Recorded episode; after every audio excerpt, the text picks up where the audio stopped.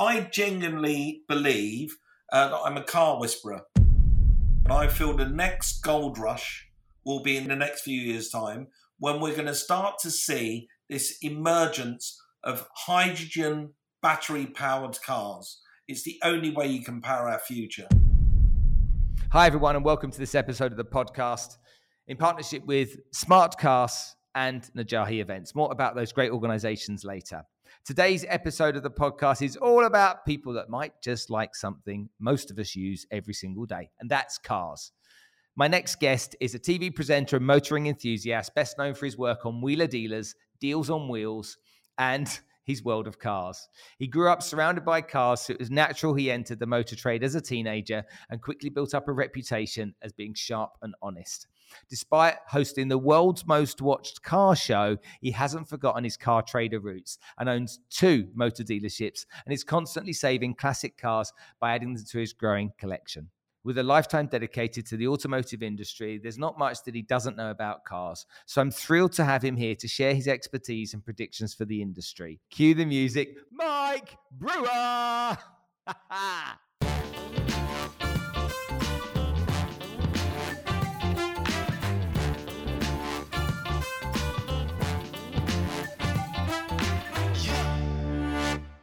Well, ladies and gentlemen, to have this guy on the show today, someone I've been watching on telly after living in uh, 10 different countries around the world over the course of the last 20 odd years, he's always been there, cheeky smile, okay, with a, with a TV show. We all like cars. And I've got today the amazing Mike Brewer on the show. So, Mike, thanks for coming to join us, mate.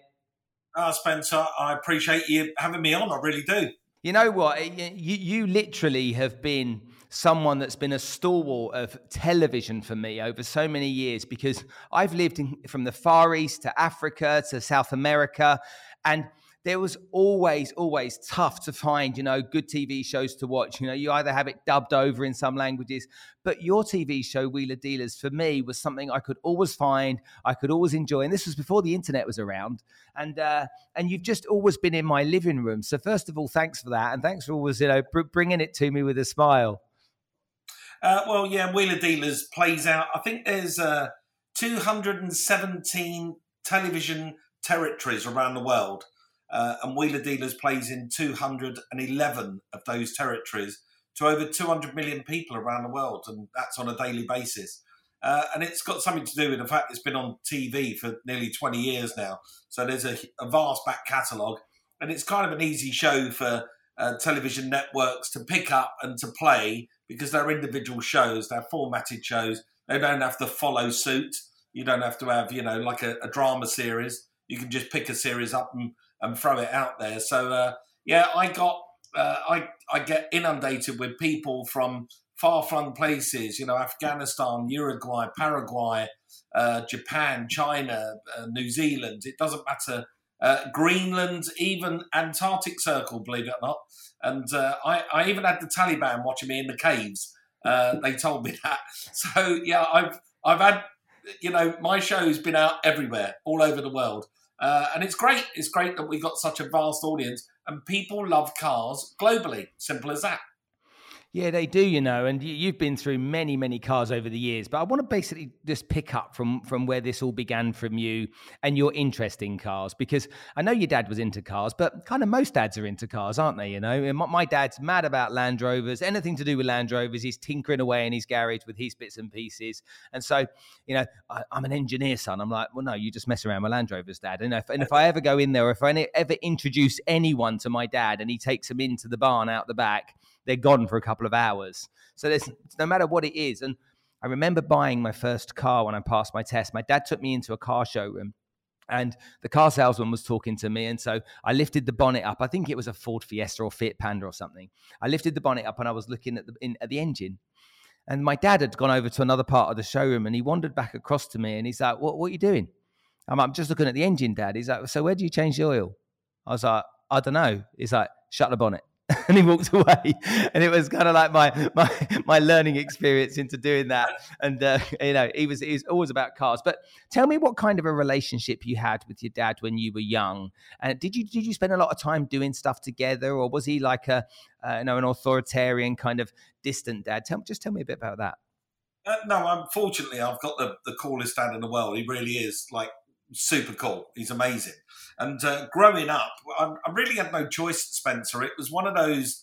Uh, you, you, you, if you're born into a car loving family, or particularly my dad, you know, was the car lover in the family. I'm the baby of six. Um, back then, there was no internet, there was no games consoles, there was no, uh, you know, it was either your, your parents are going to give you a hoop and a stick and send you out in the street and say go and entertain yourself for five hours, or I could sit in the garage with my dad and pass him tools, he'd pass them back, I'd wipe them with an oily rag and put them back in the toolbox. Um, and I like spending time with my dad. It was as simple as that. I love spending time with him. And he, he spoke to me like an adult from a very early age, from the age of eight. He treated me like a like a buddy, like a, a mate, like a friend. Uh, so during those summer holidays, uh, when all the other kids are, are playing, you know, Knockdown Ginger or Tin Tan Tommy, I wasn't. I was in the garage with my dad because uh, he had a garage. That was his business. And uh, I couldn't wait. I used to spring out of bed in the morning, uh, put my little overalls on or whatever I could find, and go and sit on the workshop floor with my dad as he's laying underneath cars, passing him tools. And uh, slowly but surely, it manifested into, well, why don't you ever go at undoing that nut? And why don't you take those spark plugs out? And uh, let's take this gearbox home and uh, do some work on the gearbox at home, on the kitchen, literally on the kitchen table.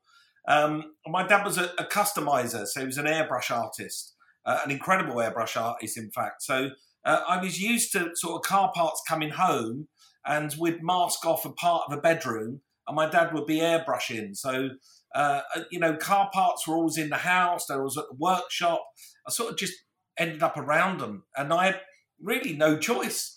Uh, uh other weekends as well, when it wasn't in the workshop, uh, it was at a car show, and I could say rather reluctantly, I was maybe dragged round maybe too many car shows uh, to go and see cars or to spend evenings doing car cruises. And you know, as a as an eight ten year old kid, maybe I wanted to be on my skateboard with my mates. Uh, and my dad say, "Well, you can't, son. You got to come with me, you know, and, and we're going to go to the Chelsea cruise, or we're going to go to this uh, this car show at the weekend." And maybe I was reluctantly, I didn't have a choice. I had to be dragged along.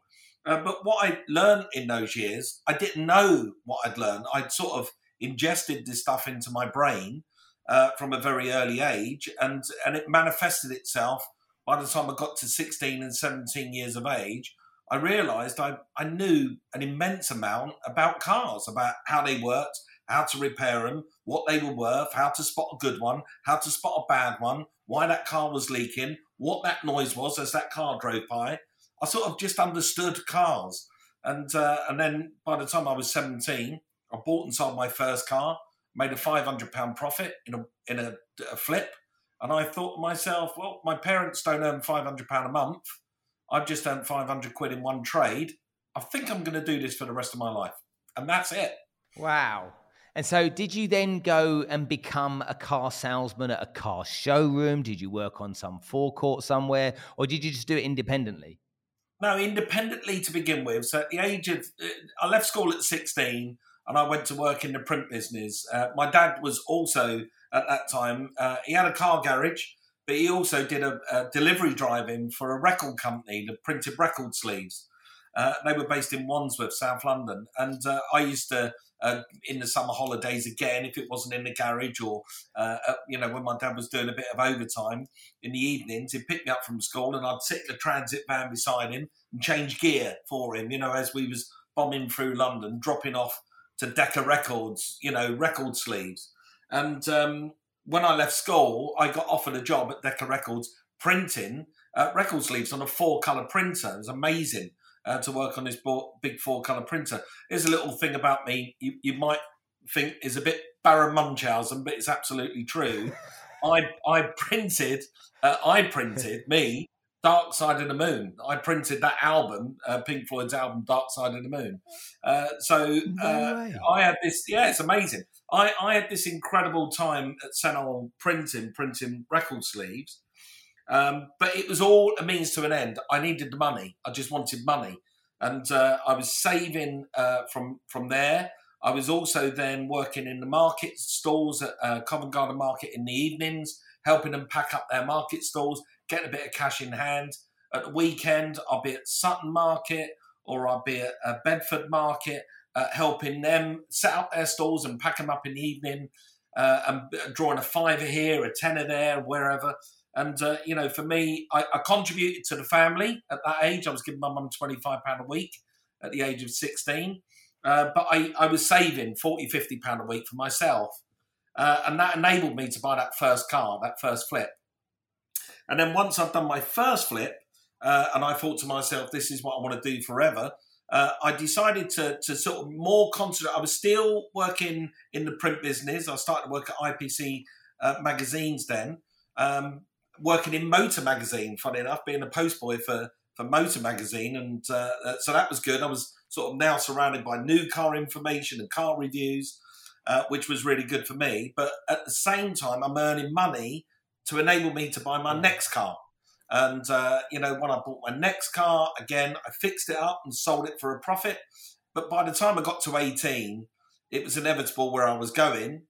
Uh, and I got headhunted by somebody who had a, a fleet of garages in South London. Uh, he actually met me in the snooker hall and he said to me, You're probably the, the most amazing salesman I've ever met. Uh, have you ever sold any cars? I said, Well, funny enough, I do. And he said, Come and work for me. Uh, so I walked into this big car showroom in Tooting, South London, Jaguars and Granadas and uh, you know Mark Five Cortinas, all these cars I sort of desired. And uh, and he said to me, "How much do you earn a month?" And I said, "At the minute, I'm probably earning about eight hundred pound a month." I was earning more than anybody else I knew at that time. And he said to me, um, "I'll give you, I'll match that. I'll give you two hundred pounds every week." And I said, "Great." And he said, "And I'll give you a hundred pound for every car you sell." And I said, when do I start? He said, start Monday. That was a Saturday. He said, start Monday. And on Thursday, I sold 11 cars. So at the end of that first wow. week, he was he was peeling off 13. He actually peeled off, uh, I saw 1,300 pounds. And then he put an extra 100 in. And he said, treat yourself. You've done amazing your first week. Uh, so my first week in the car trade at 1,400 pounds, which was two months' wages, you know, in in in a week, and uh, and it blew me away. And I just then threw myself. I just learned everything I could about the motor trade, finance, uh, about uh, you know the best way to get somebody into a car that suited them. Um, about how the market was moving, what was what was selling, what was not selling, and I just concentrated on that. And uh, I'm still doing it. That was that was back then. I was 19, and here I am, 59 almost, and I'm still doing exactly the same thing all those years later, 40 years later. What an amazing story. It's clearly you have a passion for it. Now, car salesmen traditionally don't always have a great reputation, but you're probably the most trusted car salesman in the world, aren't you? Yeah, well, I mean that's that's good that you brought that up because one of the very first things when somebody says to you, "We're going to give you a TV show about buying and selling cars," uh, you have to look back and go, "Oh, well, is there going to be any skeletons in my cupboard? Is anyone going to come out and say I sold him a dodgy car or, or, or something like that and and pull the rug from under my feet?" Um, unfortunately, it never happens. You know, I've never done that. I've never been that kind of uh, car dealer. Uh, and the car trade back then, uh, it could have been a shady business. You know, it was, there were people in the business that I, I mixed with and I was around and I see some dodgy things back there, but I just never got tempted to go down that path. I always used to to say to my salesman, just do it, do it right, do the job right, do it perfectly, do it well. Don't cheat, uh, don't lie, don't scamper. Just do the job right, and it will work. It will work if you just do it correctly. Only buy the right cars, sell them to the right people for the right price, and, and it will work. And uh, that's what we concentrated on. And my business flourished uh, through that. And uh, I built up such a great reputation in the, in around the London area uh, that actually, when TV started knocking on the door of car dealers around London, saying we're putting a car show together back in 1997 um, most car dealers were saying you need to talk to Mike Brewer. That's who you need to talk to, and that was lovely to hear that. You know, when the production company found me, uh, they said, "Funny enough, you've been recommended by half a dozen car dealers in London. uh, they all say you're talking to the wrong person. You need to talk to Mike Brewer. He's the real car dealer. And it was so nice to to hear that from my peers, you know, back then. Um, but I, I, I got dragged into telling very reluctantly. I got dragged into it. I didn't go looking for it. It sort of just happened. Um, but yes, when it when it did happen, I had to think, wow, you know, is anyone going to come out and say that I, I did something wrong? But fortunately, I've been a, a nice guy on the way up. So hopefully, on my way down, nobody kicked me in the shins. Hmm, that's the right thing to do. So, before we go on to the television work, just tell tell me how big the business got to before you got into telly. Did you have a uh, one one showroom, more than one? You know, what kind of turnover, revenue, or how many cars were you selling every month? Tell me a bit about that. Yeah, it was quite exciting back then. I was doing some really weird and odd things, uh, things that were completely left field and outside the box from what other uh, normal car dealers from South London were doing, or or anywhere in London for that matter. Um, during that period of time, I helped set up for somebody else. I got uh, I went back to work uh, with the people that originally that guy that found me in the snooker Peter. He asked me to. He, he left the trade for a while. Then he came back, and I I was I was uh, working on my own. Then had my own car dealership. Uh, but he came back and he he said, "I want to create the biggest four x four centre uh, in the southeast." And I said, "Okay." He said, "But I want you to do it. I'm going to fund you to do it." So in Wandsworth, South London, uh, we built a site on an old petrol station called Gulliver's, and we uh, we set up this big four x four centre at a time when four x fours weren't really what people were looking for. You know, people didn't want a Mitsubishi Shogun or a Suzuki Vitara or a Land Rover Defender in London. They didn't. They were the country set cars, uh, but we could s- smell there was a little gap in that market uh, you know, the Guy Ritchie market, people that wanted a flat cap and Wellington boots but lived in the city. Uh, so we could smell that gap in the market and we chased it.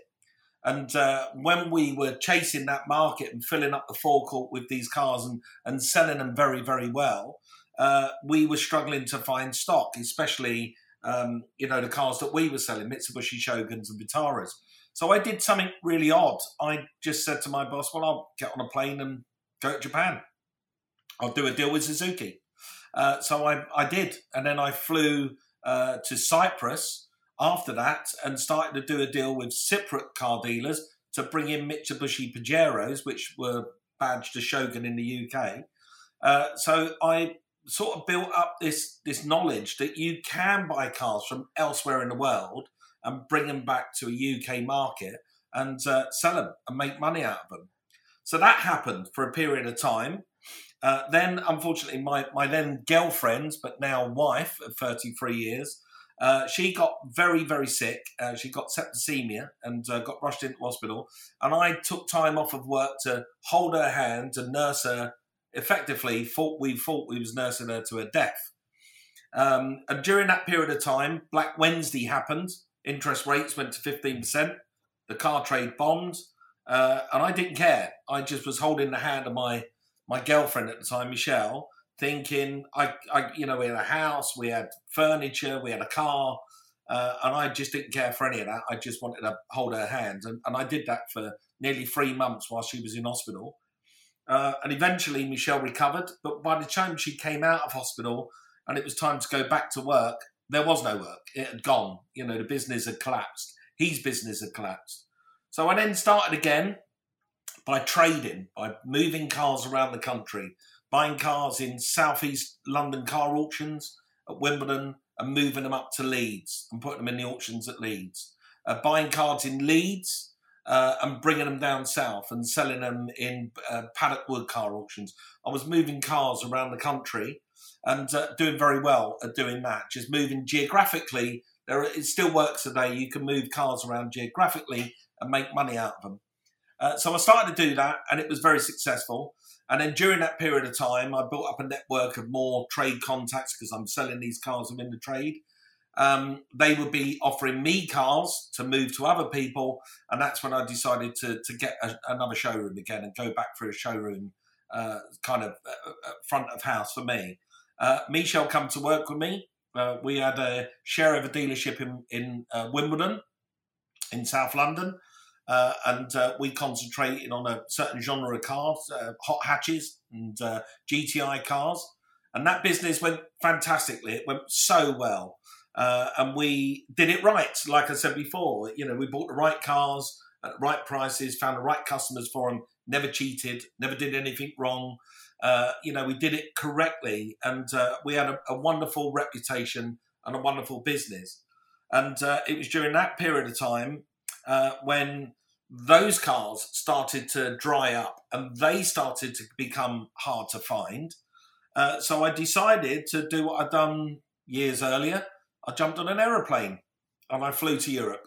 And I then started to buy BMW M3s, uh, Lancia Delta Integrales, uh, BMW Z1s, Fiat Barchettas, I bought cars that were only manufactured as a left hand drive. So there was no right hand drive alternative. So people had no choice. If you wanted one, there was only a left hand drive version of that car available on the market. And uh, I smashed it. it absolutely, we had two years of raining cash. It was amazing. Uh, because if people wanted an M3, E30 M3, or they wanted a Fiat Barchetta, there was only one person in England that was selling them, and that was that was me. And uh, I had. Wait, what, hold on. What year? What year was that? This would be 1996, 97. Okay, because I got into buying left-hand drive cars myself around that time because I was working in Europe, and so I would be living in the UK, but I'd be driving to Europe during the week. And so I needed a left-hand drive car, and I had a BMW M3 from the only place I could find. It was at the Exchange in Mar or whatever it was. I might have even bought a car from you. If, if you bought it from me, you, I guarantee you would have bought it from me because nobody else was selling them. It was just me. I was walking in. It's going to sound really odd for people out there, but I was literally walking into Fiat car dealerships in Germany, uh, where a brand fire new Fiat Barchetta was 8,050 Deutschmarks. That's what they were. And I was walking into car showrooms in the whole north of, north of Germany, asking them, how many Fiat Barchettas new have you got for sale? Well, we've got four in stock. Okay, I'll have them. I beg your pardon? Yeah, I'll have them, all four. Can you get them registered? I'll have them. I'll wait in the showroom while you get them PDI. Uh, sorry, sir. No, you're winding us up. No, I'm not. I will have all four cars. I'll wait here until you get all cars PDI'd and I will buy them. Get me a coffee. I'll sit here. Uh, sorry, sir. You want to buy how many? Four. And I've just bought four down the road. And I'm going to leave here this afternoon, go to that other Fiat dealer in Munster, and I'm going to buy four off him as well. I I just went round Germany like a lunatic, buying brand new Fiat Barchettas. I had a team of friends driving them back uh, when this brand new thing happens called the Channel Tunnel.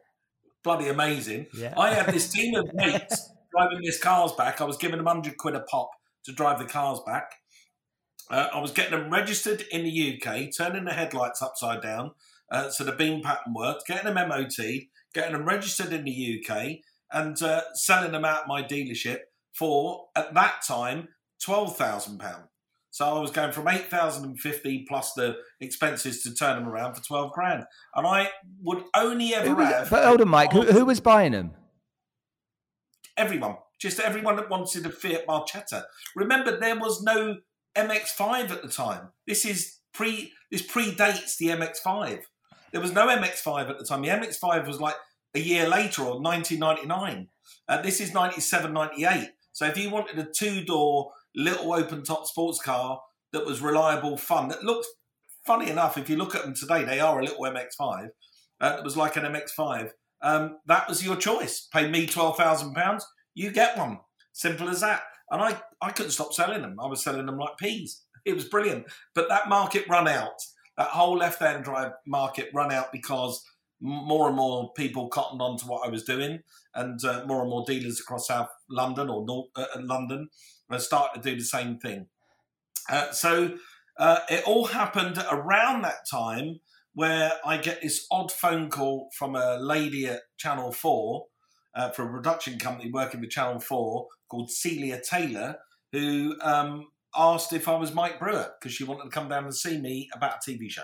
And so you get this phone call from this lady. You're busy, you know, enjoying the car industry as in every, as in every industry you have your ups and downs you know some good good times and some times are a bit tougher this lady phones you up. Did you think it was a wind up? Did you think, you know, did you think of yourself as someone that could do something on TV? What did you think? No, I had no desire. I didn't even watch TV back then. I was working all the time. Uh, I didn't even know what it was. Uh, but this lady rung up whilst my colleague was in the toilet having a poo. Uh, and he was desperate because he had a curry the night before. And I picked up his phone. this, this lady said, I'm ringing, I'm ringing about I'm ringing about the golf.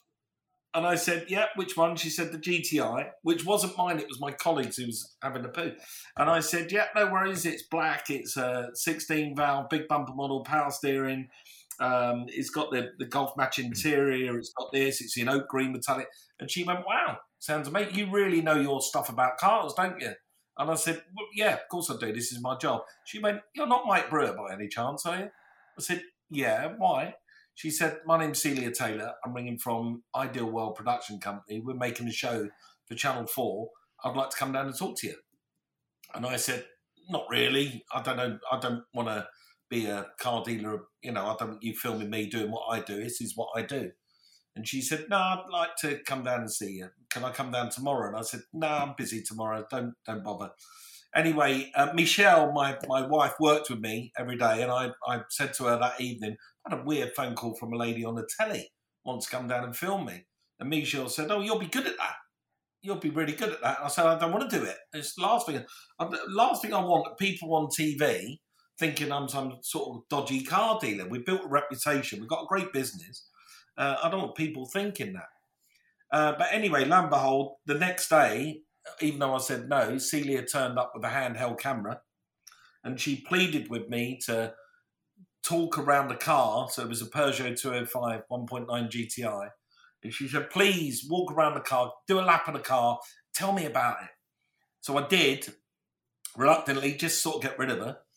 And then uh, it was few days after that, she, she phoned me up and said, I've showed that to my bosses and they think you're amazing and um, would like you to come in for an official screen test. And I just said, no, you got no chance. It's not my world. I said, I'm just not interested. Uh, she's and then she outlined what they were doing. She said, "Well, look, we're doing a show called Deals on Wheels, where we're we're taking people that are selling cars and we're looking at the person that's buying the car, and basically we want a car dealer to um, show the tricks of the trade. You know how you can get the best out of a car. And I said, You got the wrong guy. I'm just not interested. I'm seriously not interested. However, I can advise you if you're doing this show, feel free to lean on me for advice on what cars you should be doing, what you should be looking for, the kind of person you should be selling it to. Feel free to do that. Uh, oh, really? I said, Yeah, feel free. So over the next six months, I had uh, people from this production company just phone me every now and then and say, Austin Maestro, thoughts? And I go, rubbish, don't touch it, you know.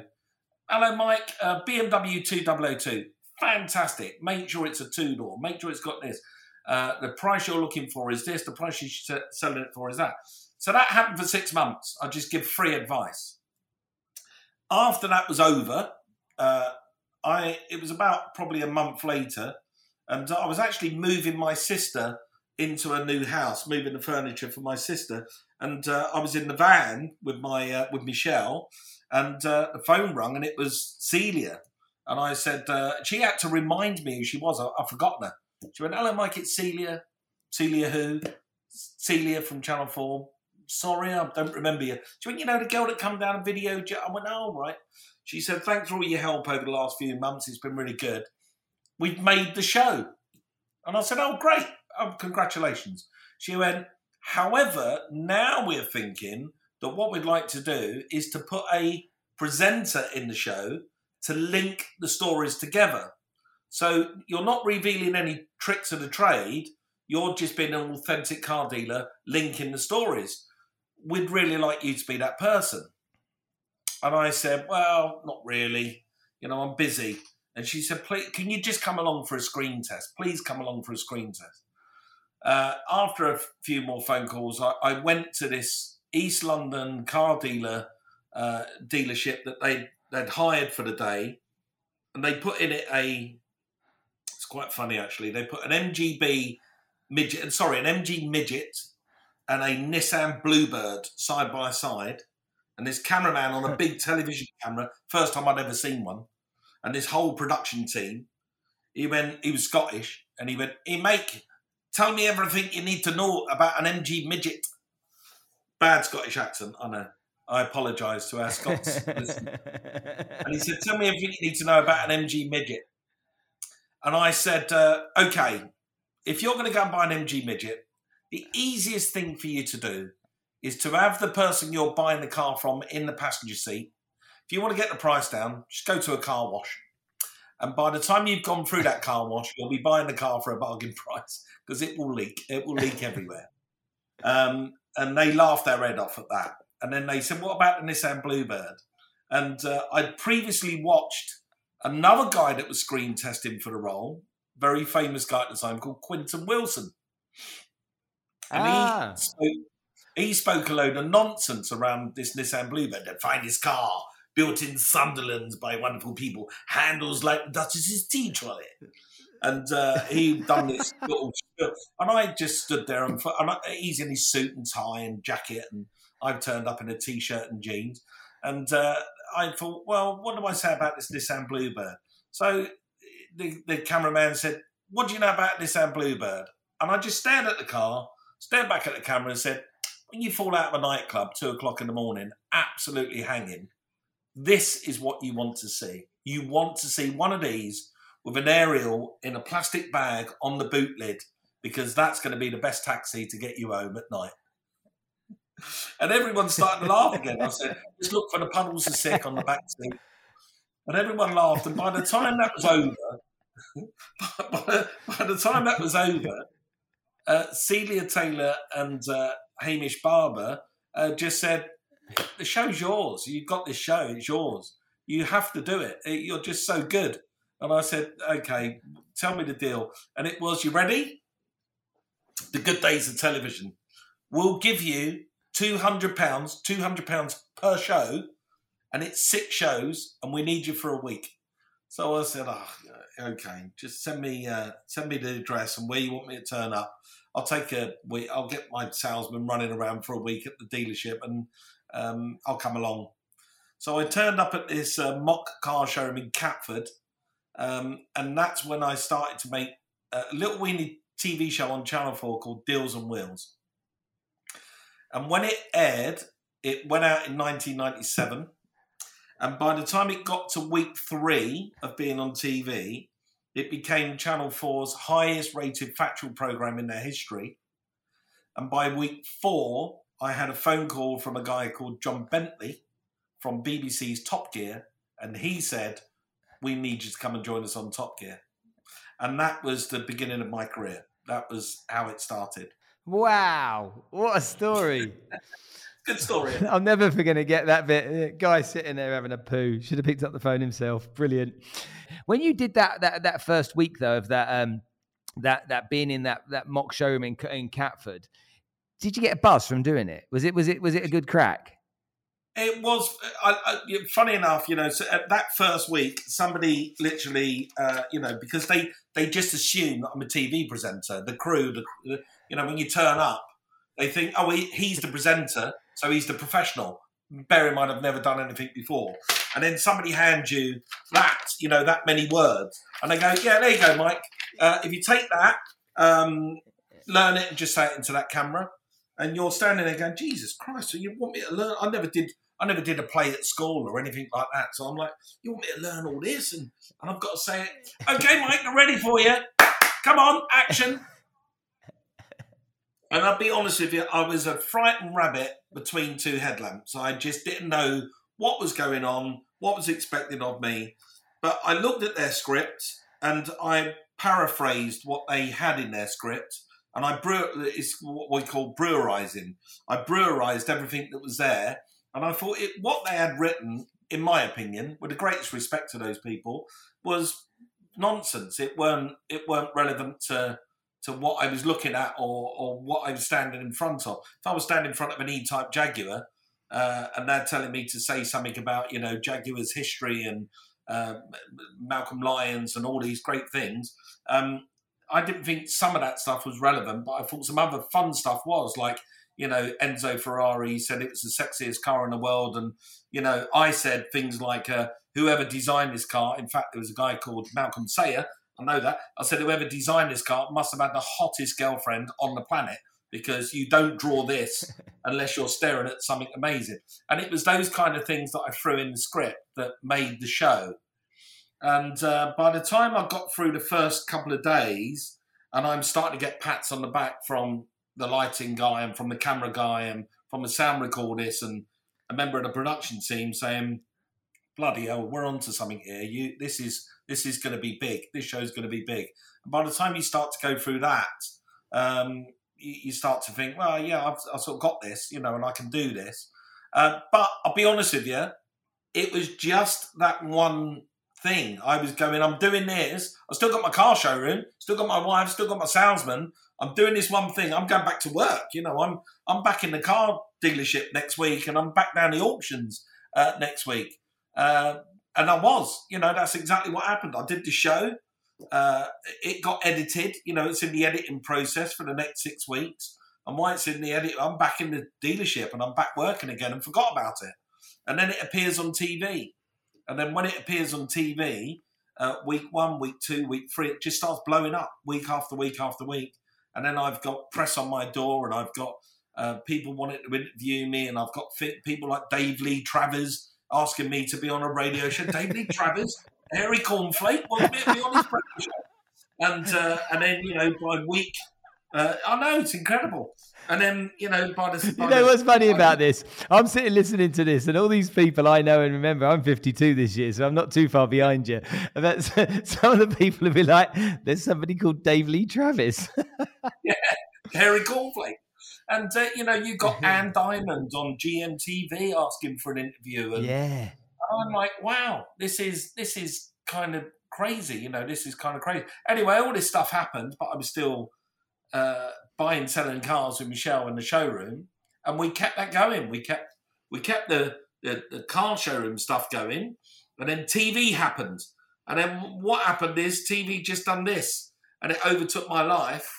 And uh, I had no choice but to let the car showrooms go. By the time we got into the second series of Deals on Wheels, uh, the car showroom I couldn't do two because the show had grown by then, um, and they wanted me uh, wanted me to do various other shows as well. A show called Driven, uh, a, a, show about disability, and they wanted me to do some generic TV programs. Uh, so fundamentally, I was pulled in that direction. But you know, on the side, I couldn't stop buying and selling cars, and, and I never have stopped buying and selling cars.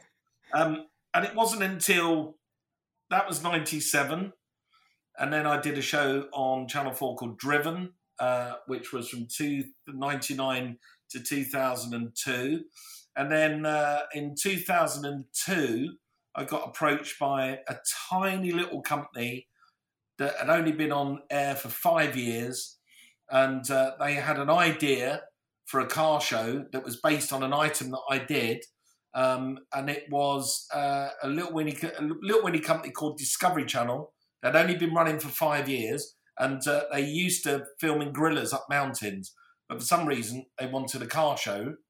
They loved me, and they asked me to um, take one piece. It was a piece that I did on Deals on Wheels. I showed you how to buy a car, fix it up, and sell it on Deals and Wheels. And they said, "Can we expand that into a show? That one item? Can we make a whole half-hour program out of that?" And I said, "Yeah, of course we can." Uh, and we sat together with two other guys, Michael and Dan, and we formulated uh, what become uh, Wheeler Dealers. And, uh, and then Wheeler Dealers went out on screen in 2003. And uh, here we are, 2022, 19 years later, and I'm still making it the same show. It's nuts. It is nuts. Number one, Smartkas, which is a company that is focused on food security we're going to have a problem because there's not enough crops being grown to feed the growing population over the course of the next 20 or 30 years. We're going to get a problem where if we don't have enough food, we're not going to be able to feed people. Just think about that. And Smartkas have developed technology, smart farming technology, to really be at the forefront and solving that problem. On top of that, we partner now with Arabian Business, which is a Middle Eastern publication, a great website, leading information, market data, business data, entrepreneurship data, and getting involved with, uh, with Arabian Business and coming together. That synergy has been really important for our podcast and our business. And you'll be able to get great content from uh, Arabian Business as well. And all you got to do is go to their website. You can subscribe. I think it doesn't cost much, it's pennies every month, and take the benefit of that. And then the wonderful Najahi, who have been our longest standing partner and sponsor. The work they do bring in motivational speakers here to the Middle East has been nothing short of exceptional over those years. And I'm so grateful to be able to work with them too. Do you still have the same passion for it today? I I genuinely uh, I'm a producer these days of, of, Wheeler Dealers as well, and I've been for a while. I genuinely uh, leap out of bed every morning and think to myself, I'm the luckiest guy in the world. I'm going to go and work with incredible people uh, and I'm going to do an incredible thing, and we're going to bring so much fun and entertainment to people all over the world. And somebody stupidly is paying me for it. Um, so yeah, I I I'm so passionate about my craft, about what we do, about the show. Uh, ask anyone, and uh, it's my life. I don't know anything else, and uh, I, I, absolutely. How many? So how many? Never, how many? How many months a day? How many months a year, or how many weeks a year do you spend filming? Fifty. Five zero. Wow. If there's anyone ever been to you and said, "Look, I really want a XYZ one two three. Could you find one? I'll be the buyer and come and buy it because that's what I'm really looking for anyway." Is that is, does that ever happen, or is it completely innocent each time? Uh, no, that always happens. People are pleading with me to go and buy them a car and sell it to them, but that's not what the show is. The show, it's not a made to order show. Um, I I built up over the years. I built up lists of cars that I need to do. You know that are iconic. They can tell a story. They're celebrating an anniversary. They were the first of a kind. You know these cars need to tell a story. Some of these cars drop off the list, and other cars join the list, and it happens on a weekly basis. And uh, when I'm putting together the shows, I'm always searching for what's relevant now in the marketplace. You know, uh, I'll give you an idea. This year is the 60th anniversary of the MGB. So Wheeler Dealers has to do an MGB this year to celebrate that 60th anniversary. And then an MGB is going to have inherent problems with a 60 year old car. There will be things that in, inherent with that, whether it's the lower subframe always rots out or the floors fall out or uh, you know, it's impossible to get the uh, the rear beam, uh, rear axle, those kind of things. So I will concentrate the show on those features of that car. So other people out there who've got a 60 year old MGB can relate to it and know what to look for when they go and buy one. Uh, and that is fundamentally wheeler dealers. So if, if somebody in the wings has said to me at the same time, Mike, I really want an MGB, I've got his number. When I've got it ready for sale, I've got somebody who wants to buy it. But nine times out of ten, uh, they just go out there for general sale, and uh, it's very very difficult to make shows to order for people because it's about managing people's expectations. People tend to think, oh, "I'm going to buy a TV car done by Wheeler Dealers. It's going to be amazing. I'm going to get it for a bargain price." And uh, that's not necessarily true. You know, it's uh, so it's about managing those expectations.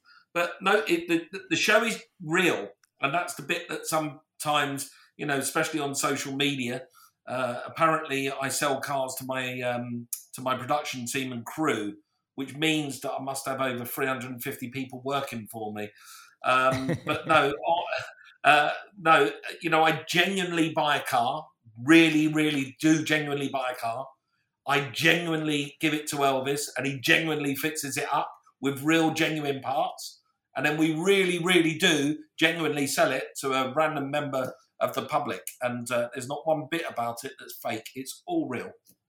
That's fantastic to hear. I, am glad of that. Take, take me, take me on the journey of some of these cars because some of them must have been easier than others to fix. Some of them must have been howlers along the way. Thinking to myself, "What have I gone and bought here? I thought I was a good car buy." You know, Just give me, give me an idea, a couple of the howlers that you had along the way. I'll tell you the the, the, best, the best descriptive I can give you of any any kind of how cars behave. Let me tell you how cars behave.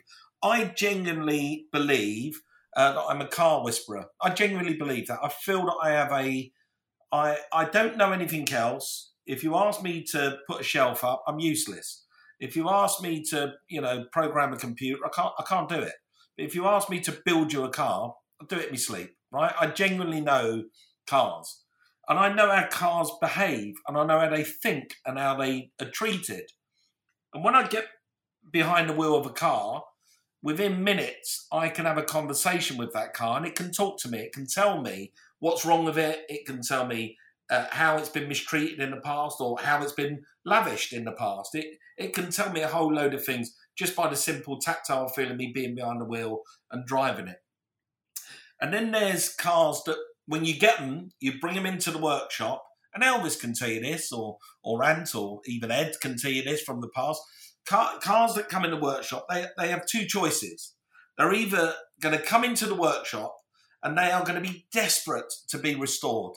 They are ready for it. So they're going to come in and they're going to go, Here I am, go at me, please. Every nut and bolt's going to come off, every single washer's going to fall off, every single gasket's going to uh, willingly part itself uh, from the metal. Uh, the seats are going to empty themselves. You know, the, the car will fall apart in front of you because it's desperate to be restored. They're brilliant, those cars. We love them. That's the car that I'm always searching for. However, there are cars that I will bring into the workshop that will put a pair of gloves on and now go 10 rounds of you. And they won't give in. They will break every nut and bolt. They will snap every single clasp and fastener. As you pull a seat out, you'll rip it or rip the headliner. As you go to touch something on the dashboard, the dashboard will break somewhere else. They are the cars that don't want to be restored. They'll, they don't. They ju- they will fight you every inch of the way. They want to become soup cans. They want to go back to the earth, and uh, they are the, that's the dichotomy of a car uh, restorer you have two kinds of cars ones that ones that want it and ones that don't and it's my job to find the cars that do but every now and then i do manage to find the ones that don't Oh man, and and and the average time it takes for you to restore cars. Obviously, we see in the show it doesn't take long at all. But how long does it take on average? Is it a two week, a four week, or what is it? How big's the job? So this is another incredible thing about the world of wheeler dealers and uh, how ridiculous my work schedule is and Elvis's work schedule is and, and this team that I work with. And it's not me and Elvis. We work with a fantastic bunch of people. I mean, they are, every single one of them are so dedicated to the cause. It's unbelievable, you know, how we turn these shows around. Uh, because Wheeler Dealers has got a budget, it's got a set time that you can make each show in because that's dictated to by the amount of money we got to pay people. Uh, and we only have 14 days to restore a car. And when I say that to people, that we can restore a car in 14 days, and you're telling that to somebody who's had a car in their garage for the past 10 years and they've not got to the paint stage yet, uh, they think you're making it up, but we're not. We do it in 14 days. That's not 14 straight days. That can be three days at the beginning where the fabrication's taking place, then it goes off uh, for two days to get painted, and then a week later it'll come back and it'll have another two days of light. Uh, you know, uh, putting some uh, the suspension or wheels back on it. Then it'll go off and get uh, you know the interior put in it. That's another day. Then it comes back and it'll have the engine put in it, and uh, so it's 14 days broken down over a six week period. But we only get 14 days per car to restore. I know it's crazy. I was going to ask you. It is. I was going to ask you what, what, what your favourite cars were that you've restored, but I won't ask that because I think a, a great reflection of the, your favourite cars will be in your collection. So, what cars are in your collection? Uh, I'm a bit of a Porsche nut, so I love a, a Porsche. Um, there's something about having. There's something weird about having a car that shouldn't work, and it works so blooming well. Your brain can't help but fall in love with it. And it's a early 911. If you think about it, you've got nearly half a ton hang out over the rear axle, uh, and you put your petrol in the front. And you know, if your petrol tank gets empty, the car gets lighter at the front. If you fill up your tank, it gets heavier at the front. Fundamentally, that car should be crap. It shouldn't work at all. but they do. They're engineered to such a level. They just work fantastic. Look, I've got Porsche on my top. Uh, they, they, they work just brilliantly. So I have a collection of 911s with my wife Michelle. We've got uh, anything from a, a 1952 550 Spider, a very early car like like this one on my t-shirt. Uh, we've got a, a 1968 911 T, uh, which is a hot rod car worth uh, worth a lot of money. Uh, we've got a, a 1975 flat nose wide body Targa. We've got a 1974 912E, which is incredible. It's a four cylinder version of a 911. Uh, we've got a 1982 911 SC that's now a hot rod. Uh, we've got a Porsche 928. Uh, we've got a brand new Porsche Taycan, the electric car. Uh, so we've got one of those as well. And um, we've got an MGA, 1959 MGA, which is a, a, wonderful thing. A 1964 Mini Cooper S, which is my dream car, uh, which is a nut and bolt restoration. Absolutely love that. And um, uh, there's a few others tucked away in sheds and garages that, you know, might not be worth talking about. Okay, let's um let's before we go on to what, what future projects that are coming up, let's just talk about the um, two things I want to talk about. First of all, I want to talk about the current car industry. We've obviously seen this evolution with uh, electric cars becoming the norm, and I'm sure you're asked about this a lot. And Elon Musk becoming mega successful and building a business um, which a lot of people on the surface of it can't comprehend how Tesla can become bigger than Ford and General Motors and stuff like that. Um, but I'm sure you have some some understanding as to why that has happened. But you know, are we going to get to flying cars really? Because you know any flying car that i'm seeing at the moment one of the biggest issues is noise pollution um, uh, because of how loud they're going to have to be i was talking to a guy called peter diamandis who's a, a futurist and he was talking about them taking place in la and san francisco um, so, so where, where are we going with this? You know, a, a good example um, I've got a friend of mine that lives in Peterborough. He flew from Heathrow the other day to Dubai to meet me, and he's got um, the Polaris electric car and he's bought it, loves it to bits, thinks it's great, you know, like everyone, great acceleration. But he had to stop on the way from Peterborough to Heathrow because it was cold in the UK and his battery went flat and he had to recharge en route. Uh, where are we going with this? Is it going to happen? Uh, is it is it is it going to be is electric going to take over everything? Is something else going to step in and replace electricity? You know, is it hydropower, whatever? What do you see happening? Okay, first and foremost, flying cars never going to happen right? That's never forget that notion.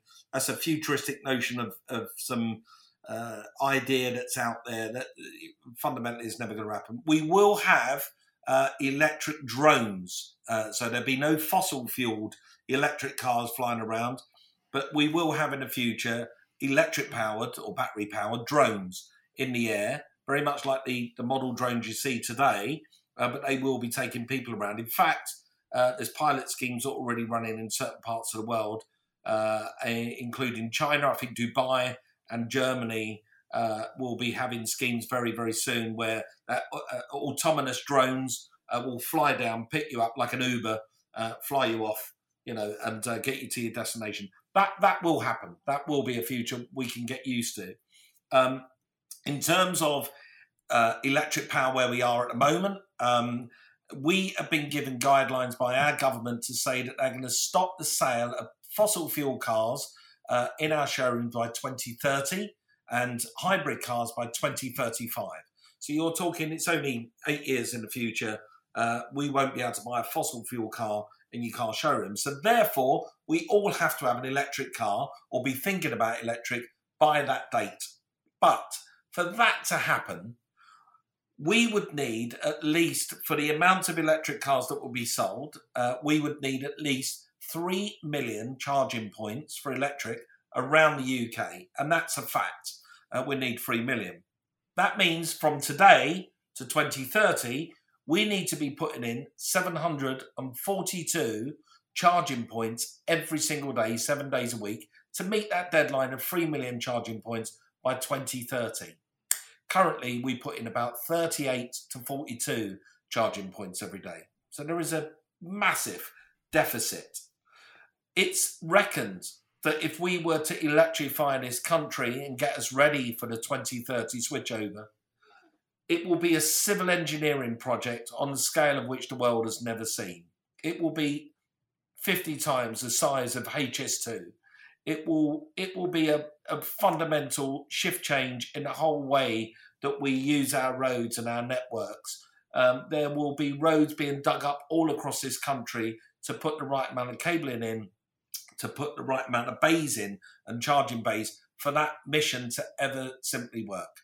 So, my guess, and this is just my opinion, the next government or the government thereafter will push that and they will slide it. And that new deadline will be 2035, 2040. And then the government after will be 2040, 2045.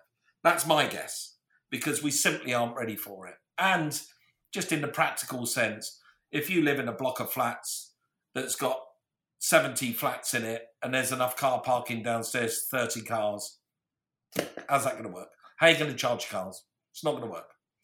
And you'll end up in a situation where you mate with the Polarises. You're driving to work with half a tank rather than a full tank on a cold day, and your battery's going to deplete, and there's going to be people turning up in fossil fueled vans with a fossil fuel generator charging your electric car. So it doesn't make any sense whatsoever. However, the, the march towards electrification is here. We're doing it. We're on our way. Elon Musk is a massive part of that. And you're right, it's a bit incredible that Elon Musk's uh, car company that only sells 100,000 cars a year is worth more than Toyota that would sell a million cars a year. Uh, but that's because Elon Musk has got the grasp on future technology that the companies like Toyota and Ford don't have. So I feel that in the future that will change, and I feel the next gold rush will be in 2035, 2025, in the next few years' time, when we're going to start to see this emergence of hydrogen battery powered cars. It's the only way you can power our future. And hydrogen will be the next gold rush for manufacturers uh, because it's the one un- untapped source that they're not, they haven't been exploring in great volumes. Uh, this this march towards electrification was driven by governments all over the world, and they asked for it. But now electric power is costing a huge amount. Energy prices are rising all the time, so they now need to find an alternative because the deadline is not going to be met by 2030. So the alternative can't be fossil fueled because that's a dirty word and we shouldn't be using that. So they're going to have to start thinking about either growing fuel. So we'll start to talk about more uh, eco fuels that we can grow in fields, or they're going to have to start thinking about hydrogen. And hydrogen coupled with electric, I think, will be the next big gold rush. And uh, we'll start to see those cars uh, appearing by 2025. And uh, every manufacturer, I imagine, by 2029, 2028, 2029, will have an offering out there in the marketplace. And that has to be our future. Okay. And what about autonomous cars? Autonomous cars are here. Uh, they're already working. I lived in California for the last six years. Uh, there's certain areas in California, like Pasadena, where they've already had trial runs of cars going out there, um, uh, Teslas and Volvos and whatnot, going around picking people up, taking them to restaurants and bars and, and taking them back home. So they are here. Um, it's up to us uh, the public to embrace that technology to know uh, whether we have trust and faith in it. I have driven an autonomous car. I've been, well, not driven it. I've been in an autonomous car, and uh, it's terrifying. You know, it's absolutely pant wettingly. I'm crapping myself. You know, you're sitting in a car that's been driven. You know, I don't urge anyone to get in their own car and drive down the road and take their hands off the wheel for ten seconds but if you were, you would you will crap yourself. Uh, so when you're sitting behind the wheel of a car that's steering itself down a lane and, and wandering in between the white lines, it, it's absolutely terrifying. It really is. And I I know it's coming because it's here, but I think it's going to take uh, a shift in people's mentality to accept it and to embrace it. And I think the technology needs to step up another another couple of steps uh, before we will really accept it. It, it. The only way I think it can really work is if everyone is doing it, you know, so it's fuzzy logic. So the cars are talking to each other. Uh, the fact that if I'm driving or I'm the passenger in an electric car that's driving down the road, I have no control over the guy on his push bike that's coming towards me in the other direction that's just about to get a puncture. I have no control over that, do I? Um, so, uh, and I don't think the electric car does. Um, so there you go. I, I think is we're going to have to have everyone being electric and fuzzy logic for it to work. Okay, couple more things before we go. You have worked with your wife for many years. You told me earlier about her getting sick, and septicemia killed my brother in law at 47. So I know how serious that is. And you said all you wanted to do was hold her hand. Just, just tell me about this relationship you have with this person. Because, first of all, that people say don't work with your partner. That's the first thing. And you've done that successfully. Um, but you've been by each other's side forever. What kind of a lady is she? Just tell me about her. Uh, I'm I'm so lucky. You know, me and Michelle, uh, we met each other 33 years ago in the car showroom, and uh, we are just the best mates. Uh, we're the best mates. We're partners. Uh, she is everything basically. I can't function without her, and I hope she can't function without me. Uh, and we've always, you know, me and Michelle got a relationship where we just share everything. You know, we've got no secrets between us. We share everything, and we uh, built us, uh, or she's built me as a partnership. And uh, one doesn't go without the other. You know, wherever I go, Michelle's with me, and wherever she goes, I'm with her.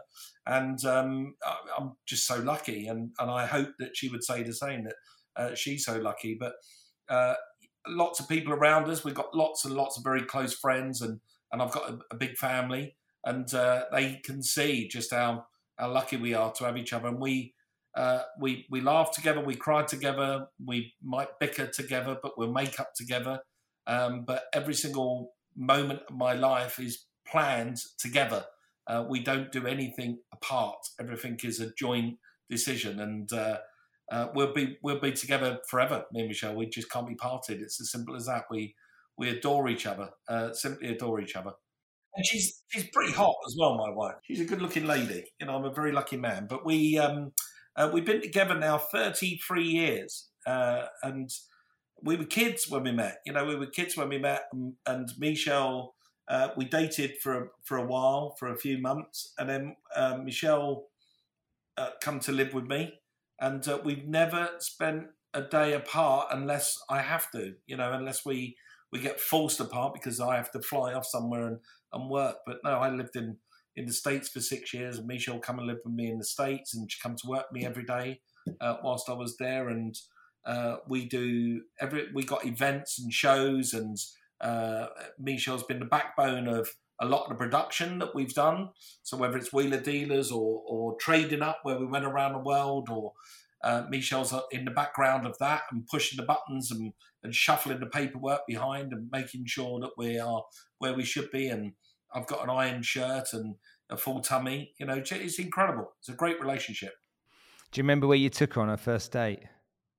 I do very well. Yeah. Um, so our first date, and uh, this is a good one. I took her to Leicester Square, and we went and see Dirty Rotten Scoundrels. Uh, and I no, really, yeah, Dirty Rotten Scoundrels. And I just remember sitting in the cinema at that moment when um, Steve Martin stabbed himself with a fork in the eye. I just remember that moment and when everyone was wetting themselves in the cinema, and uh, and there I am sitting next to this smoking girl, thinking, yeah, this is this is all right, you know, this is this is good. That, it's so nice to see that that you know you've you've you have gone through your life. You built built businesses, become successful, become incredibly successful on television. So so you're in the the eye shot of of the world, and to have that kind of uh, solidified relationship and that loving relationship, and just being able to be there for each other, it means so much. And I think that uh, uh, you know it's something that I uh, I hope continues in my life as well. Yeah, well done, mate. Do we still love each other? Oh, is she there? the day I walked into your showroom, I changed your life.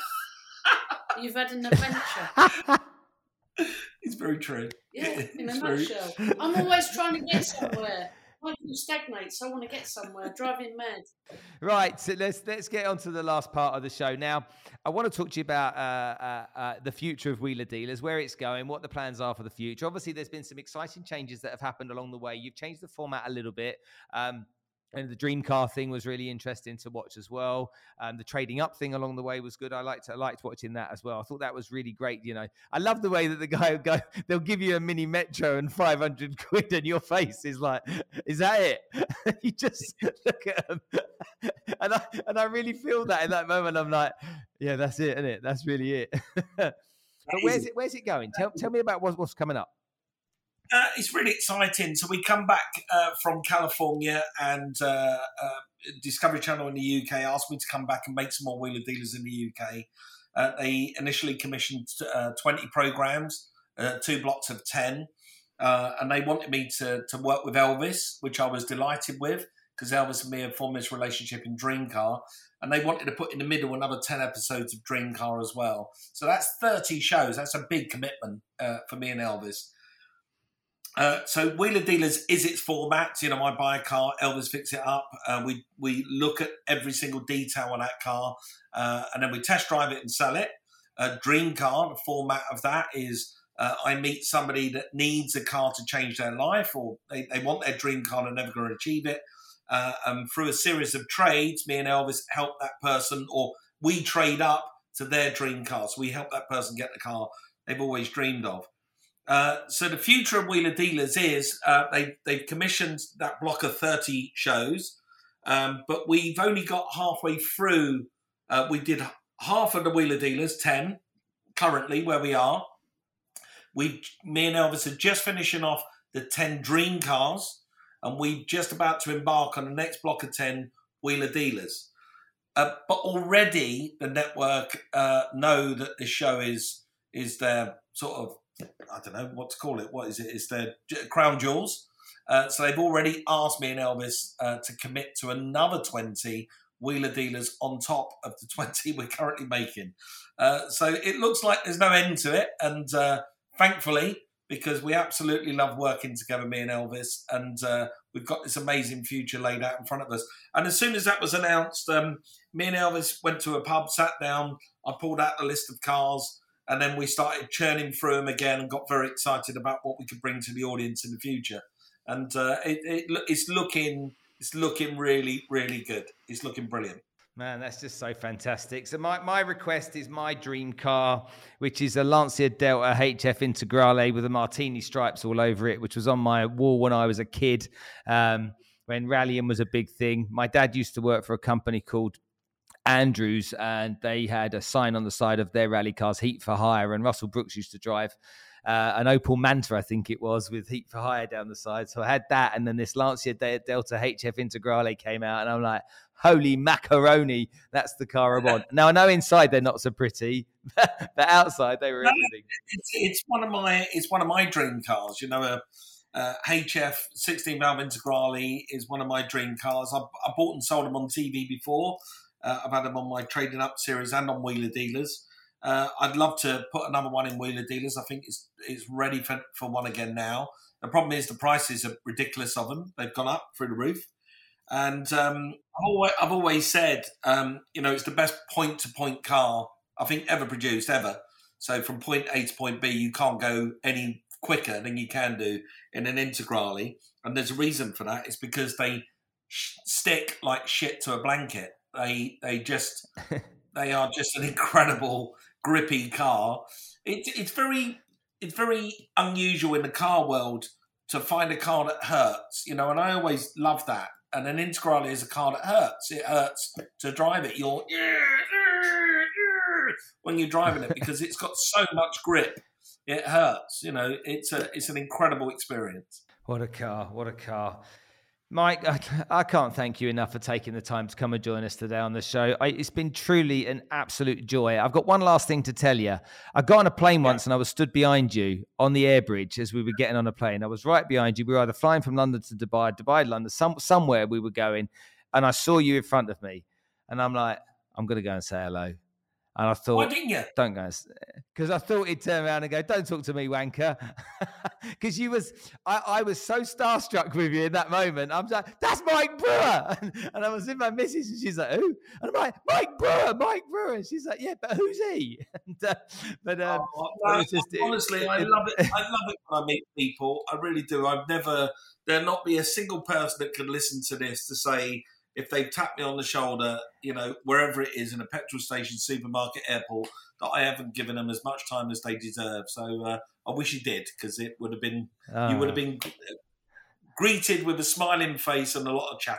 Mate, you, you you are an absolute gentleman, a joy. I've met one of my motoring heroes, so thank you so much for coming to join me on the show today, ladies and gentlemen. The incredible, awesome, and wonderful storyteller, Mr. Mike Brewer. Well, what a great episode by a great guy, Mike. Funny stories. Again, you can see the car salesman in him, but also a world of wisdom. And uh, the love he has for his wife is something that I really, really admire. To learn so much about cars is so easy when you watch his show. For it to be on telly for as long as I can remember and always wanting to tune in to see what's the next car that he's going to take and do up it's been an absolute joy for me over the course of the last 20 years. I hope you've enjoyed learning from Mike today and hearing his stories just as much as I have. I can't wait to join you on the next episode of the podcast. But before then, if you are listening to this on iTunes, then please give us a five star rating. If you're listening on any other podcast platform, then do me a favor, leave some love. Tell me what I'm doing wrong. Tell me what I'm doing right. Tell me who you'd like to have as a guest on the show next. It would be so appreciated, you wouldn't believe. I don't forget for one minute how important you, my listeners, are.